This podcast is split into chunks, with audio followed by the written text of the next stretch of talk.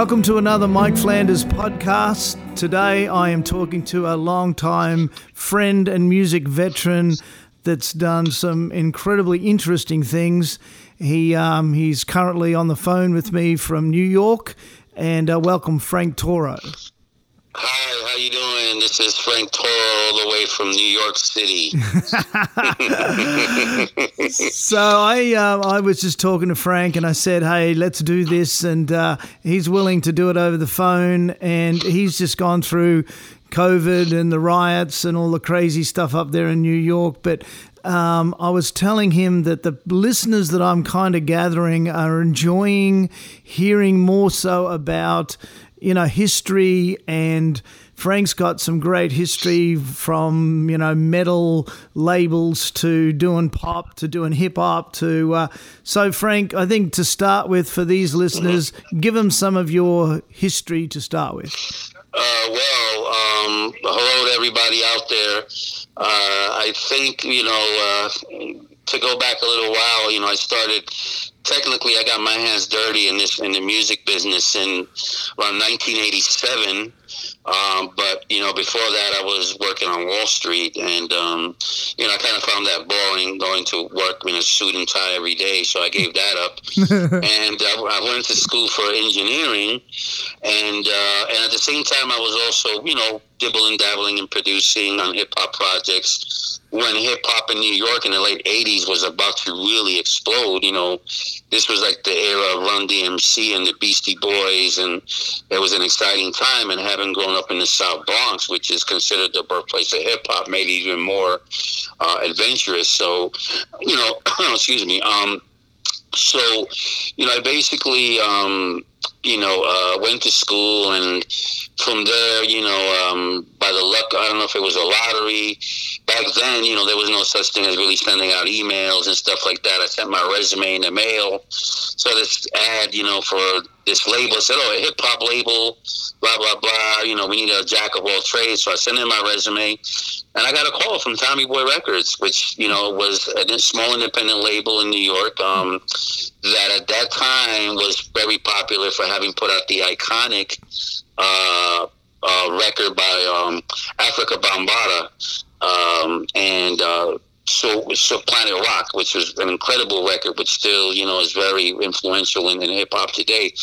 And when I went to the label, it was very small, and uh, they asked me they wanted to use my skills in finance to help them, you know, work in the finance department, and you know, from there I progressed over the years. But when I started, it was a very small label, and it was making some good money. Uh, but then, you know, we got on a, on a roll where we signed some incredible artists from uh, De La Soul, Queen Latifah, House of Pain, Naughty by Nature, Coolio. Oh my God! A host of other yeah. projects. Uh, we did, you know, we was influential in being one of the first uh, labels to do music compilations, and when we did them, we partnered up with MTV. You know, they launched MTV Party to Go and ESPN Jock Jam Series and these things were all platinum records. I'm talking about most of the records that came out were gold and platinum, whether they were single or full length albums. And the label established itself as one of the premier like labels of the 90s in terms of hip hop. Even though we did put out a lot of dance records as well, so we just wasn't a hip hop label. We did freestyle records, which at that time, you know, was a big thing in New York and in Miami. And uh, the, the great thing about being there was that I worked with an incredible, it was like going to school. Um, I worked with some of the best industry executives that I've ever worked with in my life. You know, from the top, from Tom Silverman, who's currently still the CEO, with Monica Lynch. Uh, I worked with Steve Knutson, who was the head of sales. Uh, Jim Palm, who's currently like the uh, uh one of the top executives at Sony Music right now, and a host of other individuals who are still in the music business and hold some of the most powerful positions in the music business to date. Really? And, and very influential. And these guys work projects like Bruno Mars and Cardi B and just a host of uh, projects. So, you know, I was it was great there. You know, I learned this business, you know, from sales and distribution, marketing, and A and R, and uh, I took a leap of faith from there. You know, I, I, left Tommy Boy after almost ten years, and you know, I decided to um, try my thing over in the dance world, and I landed a job with a company called Global Underground, which at that time, EDM and trance music was a very big thing here in this country. And uh, and Global Underground was one of the top two dance labels in the world. So I became the head of uh, North American operations. And uh, over the two year span, we delivered a host of big DJ albums here in the States. And what was unique about these records was that every DJ chose the city that they were going to record the album in. So obviously that made it very unique. Oh, really? Um, it was a great. It was a great experience, um, and uh, and then from there, I landed another great opportunity. You know, having you know worked with EMI Music and Caroline Distribution, and uh, and it was amazing there because I went into really uh, there was a fledgling urban division. They had a lot of these independent hip hop labels that wasn't doing well. When I came in, I resurrected a lot of those labels, and, and again, that was built on my experience coming from Tommy Boy, and we had some incredible independent hip hop labels, and but the experience there was broad because Caroline Distribution not only distributed great independent hip hop records, they distributed great heavy metal records. They distributed stuff like the Chemical Brothers and and Moby and just a lot of amazing cutting edge projects. Radiohead, you name it, they released it. And being part of a distribution company enabled me to really understand the process of marketing and promoting all genres of music where I wasn't pigeonholed into just doing, you know, just hip hop music. And um, and I was there until EMI was sold. There was a time where EMI wasn't doing, you know, uh, well, and I decided to leave. And I went out, out on my own with one of the other guys from EMI. We started a, a company called Play by Play, uh, which was a, a, great consulting company. And where the minute I launched the company, all my clients included some of the top independent labels, major labels, independent distributors. And you know we just kind of handpicked the projects that we wanted to consult on and and help you know and help those artists and those labels also attain some success. And that was very successful as well. And um, and then from there you know uh, people started calling me to hey we want you to get back in the business and we're going to offer you distribution deals. And I think it was right after that about that time that um, after I, I left the you know the company that I had started, uh, that I met Mike, and this was here in New York. Yeah. Uh, when I was working over at the Larabella Alliance. Uh, yeah. With Commissioner Gordon Williams, who was an uh, who continues to be one of the incredible, most incredible producers and engineers in the music industry. He's won a host of Grammys for seven, Mr. I think, Lauryn Hill, yeah. Amy Winehouse, Carlos Santana, and he continues to do some amazing projects. And we had a good run there where I was able to work with him, and we did a lot of interesting projects. And not only that, it helped me build a, a, a even bigger relationships that I work with now. Um, and over the course of the last two years, I decided to take all that experience and jump back in the music business by doing some distribution deals with some of the big players. And, and currently, uh, I just launched a, a, new company through Ingrooves Universal uh, called High Table with my partner in Boston. And uh, our first project that we have um, is already, you know, surprisingly doing extremely well, and we haven't even scratched the surface yet. So I'm excited about that, uh-huh. and also excited about some new signings that we're about to announce as well.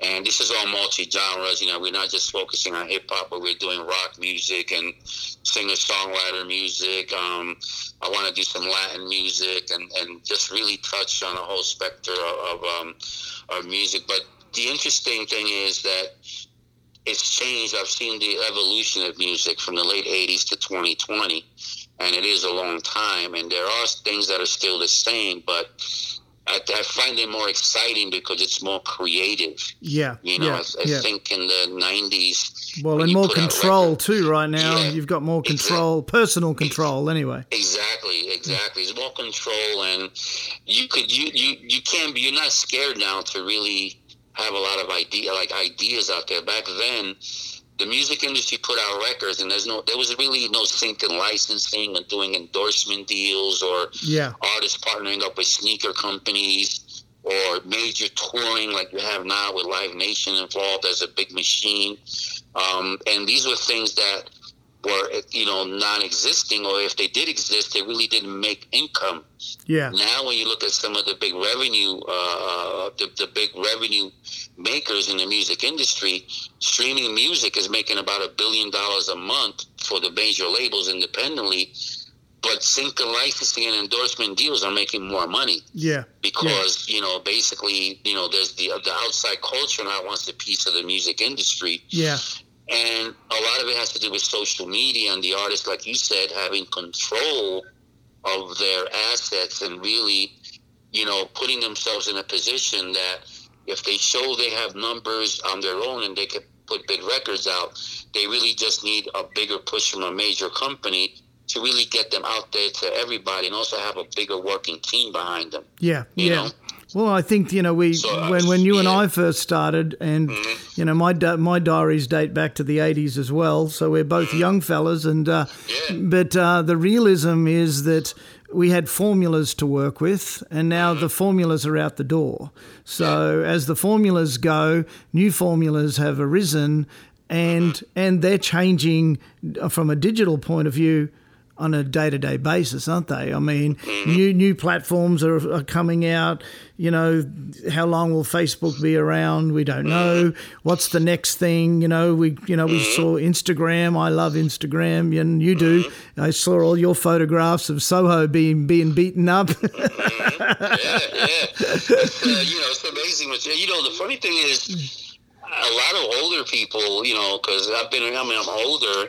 A lot of older people, you know, at first people like, oh, you know, I'm not going to get on Instagram. I don't want to do social media. But um, all our peers who are our ages are doing it. You know, are yeah. on Instagram and they're yeah. on Facebook's, Instagram even have TikTok pages. They have, you know, you know, like they have all these other social media platforms, and it is a great thing if you know how to use it. I mean, yeah. obviously there are formulas to use, you know, these social media platforms, and you know they're scary at the beginning, but if you know how to manage them, I think they work very well. Oh, um, totally. I think, yeah, I think that you know, for the most part, you know, I think that, um, you know, um, I think that they always will evolve. There's always new platforms that are arising out there. Um, what's been amazing is, to me, the most important, the biggest change in the music industry was seeing physical retail just disappear. Uh, t- like, totally, yeah, yeah, yeah. Because yeah. the, the dinosaurs in the music industry used to say that digital stuff will never happen. I know. We're always going to have CDs, and we're going to have vinyl, and well, all these stores are going to be around, but you know, the cost to do business in that world was very expensive, and the artists were getting killed with the with the recoupments on that. Exactly, exactly. When, when artists did contracts back then, you would get hit back with the manufacturing, the warehousing. Well, and what about when the CDs didn't sell and came yeah, back to us, sell, yeah. and then we'd pay the crushing costs, you know? Yeah, the crushing costs, you know, mm-hmm. of, of, stuff, you know, sometimes being destroyed or warehoused, yeah. and you know, just a lot of things where now it's it's just you know, a file, and the file goes up, file and, and you, you put know? it out, and, and you create the marketing around it, and yep. the thing is now you could put out more records than back then. You know, in in, in the '90s, everything was like a well-oiled machine. You had a release date. You market the record for three or four months before you put it out. Now with digital, you could put you could drop a record on you know Spotify or any of these platforms very quick, and that's that's the one thing that was amazing because what I really was eye opening how these platforms like Apple Music when they came out with iTunes and Amazon was doing their thing at an early stage, and here comes Spotify, and it exploded, you know, with yeah. hundreds of millions of users, and YouTube as well. You know, when oh, YouTube oh, yeah, came totally. on the scene, you know, yeah. it became a great platform for people to discover new music. Yeah, but just discover new content. Period. You know, it was it yeah. was amazing. So to see that and now to use that and talk to artists like I do now I talk to them more about their social media. I talk to them about you know the, the, you know the digital service providers that are out there that put your music on, and how diverse it is. Because I think where when you talk to a lot of artists now, you know, they talk about, oh, I want my numbers to be big on Spotify and Apple. Yeah, but they don't, they don't talk to you about terrestrial radio, do oh, they? Oh, yeah, they don't talk to you about terrestrial radio. And, and, and, you know what's interesting? Back then, digital radio was obsolete. And I just recently did a first week campaign with this artist, and we got over 2,300 spins the first week really on, on a record at digital radio, which is phenomenal without even scratching the surface.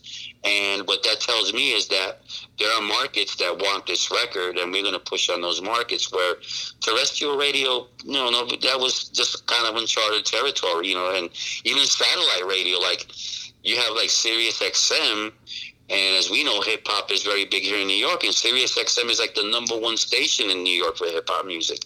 Wow. Which is, you know, which is, says a lot. Yeah, sure you know, does. In terms of, of, of, of listenership, you know, it's like one of the, if not the best. And, you know, so it's changed a lot. You got well, I, we got the same thing in country. I mean, um, these listeners know that I'm in Cowtown, Nashville, Tennessee, and uh, you know, a lot of the artists, you know, their their little. Um, you know, ladder to walk up. They want to get onto Sirius, the highway. You mm-hmm. know, so Yeah. you know, so they're the stations that they're talking about. But they, you know, the same thing is, you know, everybody now has realized that you can do minimal cost effective marketing on the platforms mm-hmm. and get traction and with Google's help and if you really dive into that um, and work with those search engines you, you can really propel yourself as an independent artist to at least a position of notoriety. I won't say you, you and I both know it's it's hard to to build it to a point of stardom, but if you get it to a certain point, someone told me recently, a label manager, if um, an artist has fifteen thousand subscribers on YouTube, the majors are seriously looking at that act. Yeah, they, they, you know, it's it's uh, they're looking at it because they see the potential to build it if they add a lot of more services behind it, and I Yeah. think it really, you know, and and they look at it very carefully because you know what they do is. Um, you know, if you're doing, if you have fifteen thousand subscribers, and, and they're looking at that, you're an independent artist, and you could do but so much. They're looking at, wow, if, you Yeah. did fifteen thousand, and these records are great, you could probably do over a hundred thousand Yeah. subscribers, and they build Yeah. on those numbers. And it's a numbers game. I think the analytics now are more important than ever. Yeah, Um, and I think, um, you know, for example, I was just talking to my partner today in one of our, our labels that, you know, whose artists we just put out uh, earlier this month or earlier last month. And um, we talked about how, at Spotify, for example, Spotify has a lot of great uh, advertising, you know, engines that you can use. And one of the engines is amazing where you're really not spending a lot, a lot of money, but what they do guarantee is a hundred thousand listeners on one month, and you you can retain ninety percent of that if you have a great record. So, if you have ninety thousand listeners yeah, on your channel on Spotify, you're putting out a lot of records. What it really does, it enhances your profile to end up on more playlists. Uh, potentially end up more on front featured, you know, advertising on the on the Spotify store. You know, yep, yep, so it, it just presents a lot of different things, and you can use those analytics as leverage to get thinking licensing deals and endorsement deals yeah, right. because you know there's a lot more people you know as listeners listening to your music and stuff like that. So, you know, I think it's it's exciting because when I write a marketing plan down there for artists, you know, there's so many things that you write about because you're not just writing about press and radio and that. You're really diving into, hey, we can do this as sync and licensing, or we can do this at endorsement deals, or Yeah, you know, I, I tell artists, look, it's so crazy in the digital world that, you know, as you know, we grew up in an era where jukeboxes, you put in quarters and dollar Yep. bills. I was. Now the jukeboxes are digital now. Yeah, And one of the artists asked me, well, what can you do with that? I said, very simple.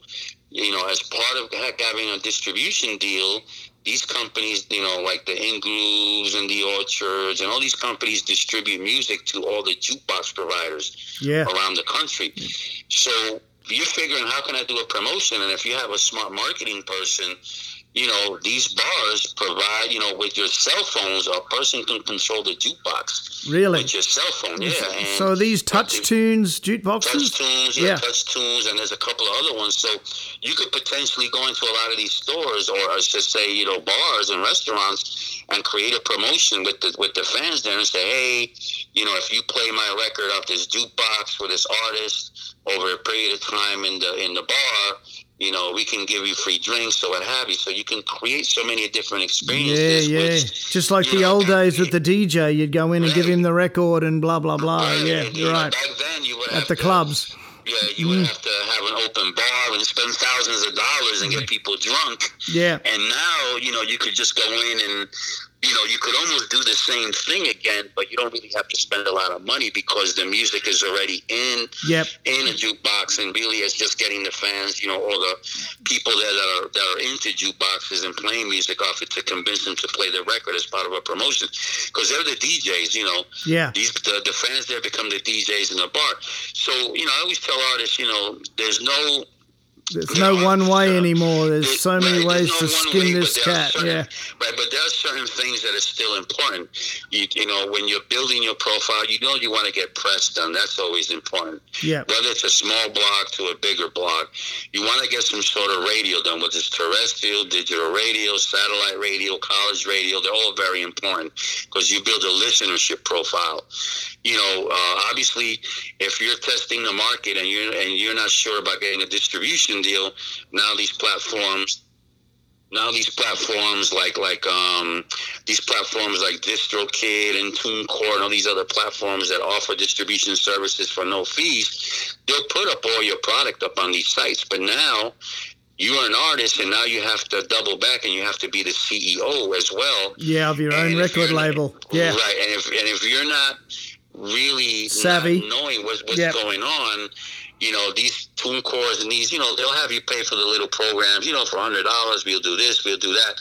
But there's no voice behind that. You know, Yeah. you just pay for it and you know, and it is, and it does what it does. And then with radio it's hard. You know, if you don't have but radio is, it's still expensive. You know, like if you're going if you're on your own and somebody comes to you and says, Give me fifty thousand dollars and I can make your record number one, Mm. uh, that's really not going to happen No. nowadays. You know that, No. that nowadays that's not the, the game anymore. That No. you know uh, playing a play or buying into some promotion programs really doesn't.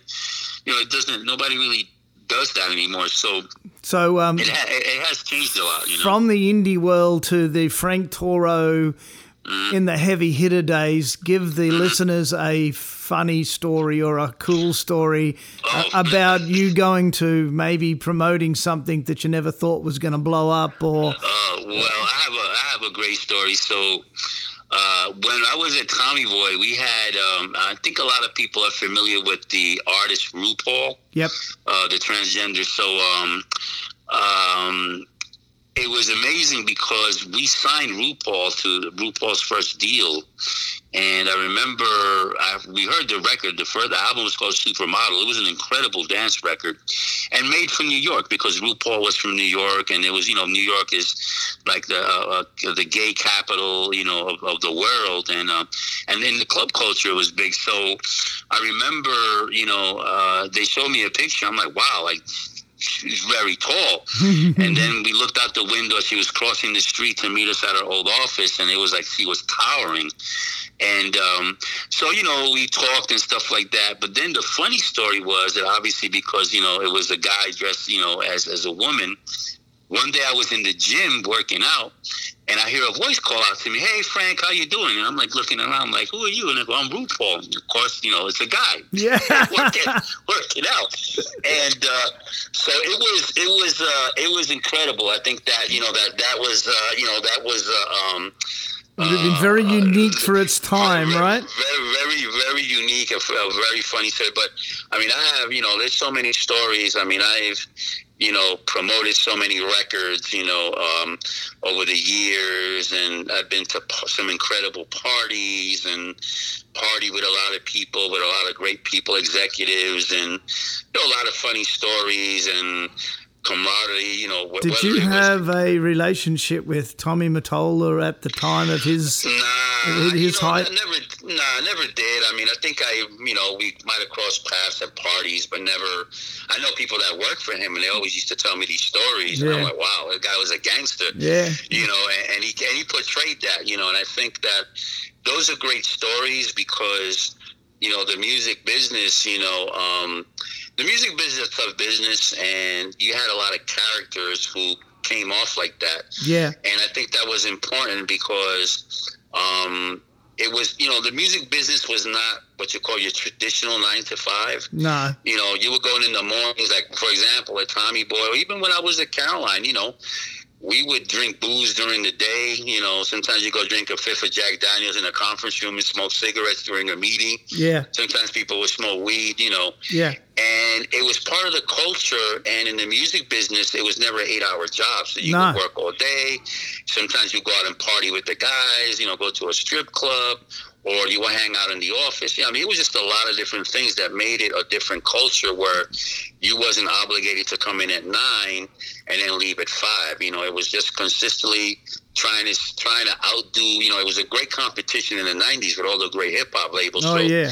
obviously, you worked a lot harder and more longer hours to make sure that your label was number one. But um, it was, you know, I met a lot of great characters. You know, recently, uh, big executive Andre Harrell passed away, and he used to run Uptown Records. I grew up with Andre Harrell in the Bronx in the same projects, and um, we used to play basketball. You know, we both, we grew up, we both grew up in Bronxdale projects in the Bronx, and we used to play basketball in the park. And unbeknownst to me, I wasn't interested in music. He was part of a rap group called Dr. Jekyll and Mr. Hyde Right. that has some big records in the, in the early 80s. And uh, I remember, you know, never really seen him that much. But then one day I ran into him on the train and I said, Hey, what's going on? I haven't seen you. He goes, Oh, you know, I took a, I'm doing an internship at a company called Rush Communications. And obviously that was the beginning of Def Jam and Russell Simmons and all Oh, these great executives. Yeah. And so, and I, and I, and when I saw him again, I saw him again at my first big party that I ever went to, which was the Warner Brothers uh, Christmas party at the old Roseland in New York. And we ran into each other, and he said to me, Hey, how's this? Two, two kids from the Bronx making it to this type of party. And I'm like, Yeah. You know, so it, it was, you know, it, it was great. You know, I grew up around a lot of, so with a lot of pe- people Was that were that, executives um, and stuff like that. Def Jam was was that originally started by Rick Rubin or not? Yeah, I, I, I think you know, and I never really, you know, like I never really looked into it, but I think, but I think of um, when I think of Def Jam, I think of Rick Rubin and Russell Simmons as, Yeah. as the two leading guys that were behind that, and they both operated in different ways, you know. Yeah. Um, and I think that Russell, coming from a hip hop background and a promotions background, um, and an entrepreneur, had a different dynamic than Rick Rubin. Yeah, totally. And, but- yeah. and they both worked off that, you know, and they Yeah. still to this day, Rick Rubin is an incredible, Oh. you know, a, a very incredible, you know, person in the music business. So is Oh, Russell Simmons. Yeah, yeah, without And a then, and doubt. then, and, and then people remember, don't remember Lyor Cohen was part of that also. Oh, right. And, and, and Lyor Cohen, you know, everybody's known him as a bad guy in the music business, but I don't think he is. I think what why people didn't like Lyor, I think, is because he came out arrogant. Yeah, And I never, people I never found him they- to be that. You know, I never. Those guys got a- stuff done. That's what they did. yeah, they didn't, and, and uh, you know he's now working at YouTube. Now he's running, I think, YouTube Music, and you know, and he's always going to maintain that same, uh, you know, that that same demeanor. And you know, and I think he come, he has some great advice. You know, obviously, I've seen some of the, you know, the, uh, you know, the the the the conventions that he speaks at, or you know, they do one-on-ones with him, and uh, you know, he's a game changer. You know, Yeah. he, he sees what's going on in this music business, and I think a lot of people, you know, might have a perception that he's done some other things, you know, but a perception I say being, you know, like arrogant and stuff like that. But in this business, you have a lot of different characters. Well, know, I mean, so you mentioned, you know, partying and getting up and doing these things during the day and in the office. But I mean, if, if you ever read the book Howling at the Moon by Walter Yetnikoff, No, I haven't. No. well, that's a, that's his you know story about him. You know, coming from mm. being an accountant, I think he was, wasn't he? That then ran Sony Music. You know, Yes, I, yeah, I think so. Yeah. Yeah. Now that I think about it, you know, a lot of these guys, Clive Davis, you know, Clive Davis was a lawyer. yeah, that's right. he- Yeah, Yetnikoff was the he- lawyer. Yeah, he was a Yeah, he lawyer. banned, I think he was banned from the music industry because he was caught up in that scandal of payola. Yeah, right. and then he and then he reinvented himself again. Actually, he reinvented himself and back and came back as a lawyer, and eventually became a very powerful person in the music industry with Arista Records, and uh, and you know now of course he has a, a school named after him at NYU, the Clive Davis School of Music here at NYU, which is interesting because they have a lot of professors who are former music label executives or artists also. Right. So so I think it's it's an exciting time. You know, I think um, when I look back at some of the people that I worked with at Tommy Boy when we were young, to see you know one of my you know Tommy Boy alumni run all of marketing you know for Warner Music to see the other guy be a senior vice president of the hottest urban label like Atlantic Records. Wow. You yeah. know, and and these are people that we you know we all grew up together, you know, as one team at Tommy Boy, and you know we still admire each other. And you know we we when we get a chance we'll talk to each other through social media. And i admire what they're doing because i knew back then that hey these guys they're on a mission. Yeah. And they haven't stopped. They still present themselves the same way and they're just getting better and bigger at what they do. Um, and I think that's important. I think longevity in this business is um, something that's important. Sometimes you got to reinvent yourself. You know, sometimes you don't want to be a nine to five person at a label. Nah, nah, you reinvent nah. yourself with your own production company or your own label or yep.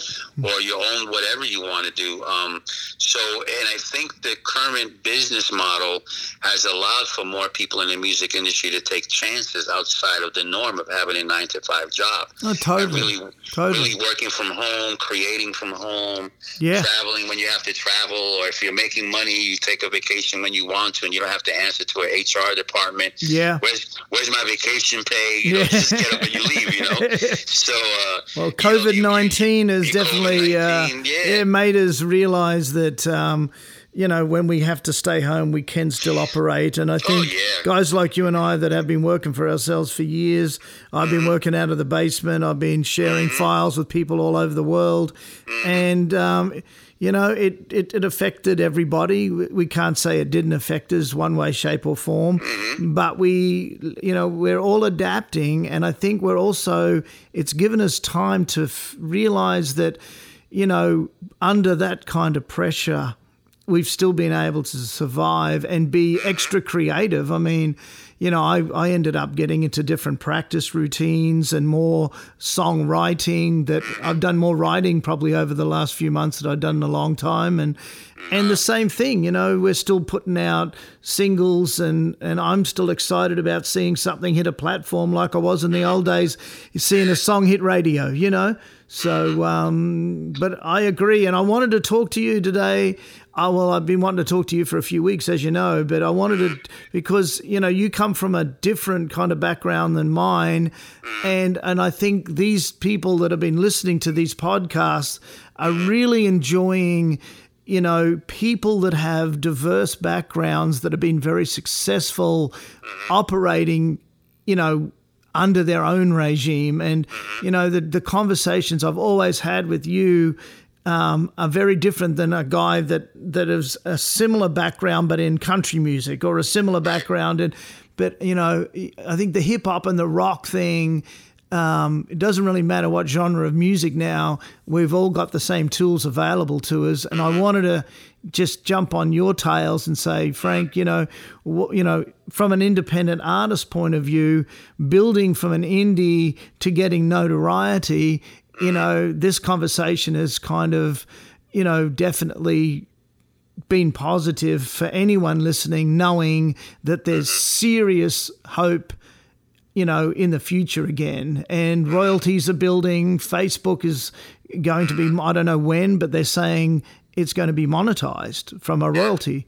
Do you know when that's going to happen? Have you heard about that? Um, I don't know. I, have been hearing a lot of amazing things. Obviously, that's one of them. The other one was, which I think it's an amazing step. Um, there's been discussions amongst the labels to create a royalty system where the artist could just go in and get their royalties when they want to, almost like you have an, a debit card. Oh, really? getting your royalties, yeah, on demand. Which it, it was great because it again that's still an ancient system of getting your royalties every 60 days or so. Yeah, yeah, yeah. And artists yeah. nowadays, the collections on the streaming is very quick. Yeah, you can so see artists, it. Yeah, yeah. Right? It's so artists want to get that royalties right away, and there's been discussion because obviously the labels are making so much money that they could potentially afford to do something like that. Create a system where the artist just goes in and they can transfer the existing monies right to their own bank account right away. And basically, what that does, it creates a statement right away, a royalty, yep. a real-time royalty statement. So I think you know, it's wow. there's a lot of things that are going on. I think um, you know, uh, independent artists out there. Uh, if I had advice for independent artists out there who are starting out, I think the most important thing is to really you, you got to look at yourself as a brand and a company. Yeah. And I always say that. Don't look at yourself. You are an artist, but you know, build yourself as a company and a brand because you never know what opportunities are going to come your way if your music is that dynamic and exciting. And two, I, you know, I always say, you know, when you're building your profile, you know, make sure you have some of the more, you know, uh, um, social media platforms that people look at for music, especially Instagram and and um, and Facebook. You know, yeah. obviously some of these other growing platforms you can add on. If you're creating your music profile on Spotify, make sure that your profile is up to date. Yeah. Because now artists have the opportunity to keep their profile up to date, and that's very important because if you have fans that are following you on Spotify, on Spotify, and you're doing shows you want to make sure you put that in your profile that you have shows upcoming in their market. So you're yeah. going to be touring the U.S. So there's just a lot of more things that that, that you can do from one click for yourself. Right, exactly. That yeah. I've done for artists. You know, I tell artists to do, or I'll do it for the artist. You know, um, but what's interesting is that I've developed a lot of relationships outside of the music industry with other third party people, sneaker companies, fashion companies, automobile companies, just a lot of different brands that will always want to now partner with the music industry. And what you do is you work with them to create a special promotion. Yeah. And what I tell the artists is if you want to if you want to do the dance in that world, you use brands yourself every day. You drink a certain type of beverage, a certain type of drink, you wear a certain type of sneaker if you want to work with me, send me that first. Send me a list of these things first. Yeah. Because yeah. I'm going to explore things like that, you know, because a lot of these brands are looking for those unique partnerships with artists that are new. Um, I, I give you a perfect example. This past summer, uh, Adidas had a campaign here in New York, which is phenomenal. They were looking for an unsigned hip hop artist, in which you know they developed a new gear that the artist will wear at night to go to the studio to make records but they also wanted to show the artist during the day at his regular job. And while he would transform from working a nine to five and putting on the gear and working at night. And it was an amazing campaign because the artists that were, were taking for this were unsigned artists and their faces and the and, and the billboards were all over New York City. Really? So for a, yeah, so for a new artist to be backed by a brand like that, Ooh to do a promotion like that, you know, it could jumpstart your career in, oh, a, totally. in a very in a, yeah. in a very big way. And you know, and then you have um, Converse, for example. As you know, Converse started a string of studios across the country. So they have they call Converse Rubber Track Studios, and so now Converse got into the into the game by putting these studios together, where artists could go and record at their studios, and then what the artist does is they do a partnership or a relationship with Converse Rubber Tracks that potentially your music appear in some sort of advertising for them. So there Man. are so many diverse. I didn't even I didn't even know about that. Yeah, there's so many diverse partnerships. I was just talking to my business partner, and we were laughing because I just read I I subscribed to this thing called License Global, and I got this text, you know, from somebody that I said, "Oh, by the way, uh, Adidas and McDonald's are partnering for a sneaker," and I'm like, "Really? like Adidas is going to partner with McDonald's to do an exclusive sneaker?" And then when I read into it, there were top NBA players involved in it. So now the NBA players are endorsing a sneaker that's going to be a McDonald's slash Adidas collaboration. Mm. Those are things that would never happen, you know, and it, and artists do the same thing too. So it's a very unique world, you know, because it's not just about putting out music through Spotify and Apple, but it's like if you have a favorite show that you like, you can now reach out to a music supervisor and send them your new music. Oh, or oh yeah, yeah. They might they might come to you and say, hey, you know, can you can you develop a new song for us? Yeah. For this episode, you know, series. So, and um and you know the the one of the platforms that I really got to liking a lot was SoundCloud. You know, SoundCloud Uh, I remember going to a, um, a convention. Uh, I think it was last year called Rap. I think it was called RapCon. That was put together by the distribution company Symphonic, which is another up and coming distribution company based out of Tampa, but offices here in New York. One of my uh, friends from Carolina is like the chairman runs it, and um, it was interesting at the convention. Uh, one of the speakers was Killer Mike, one half of the group runs and the guy who runs the label also was there, and uh, some of the guys from SoundCloud.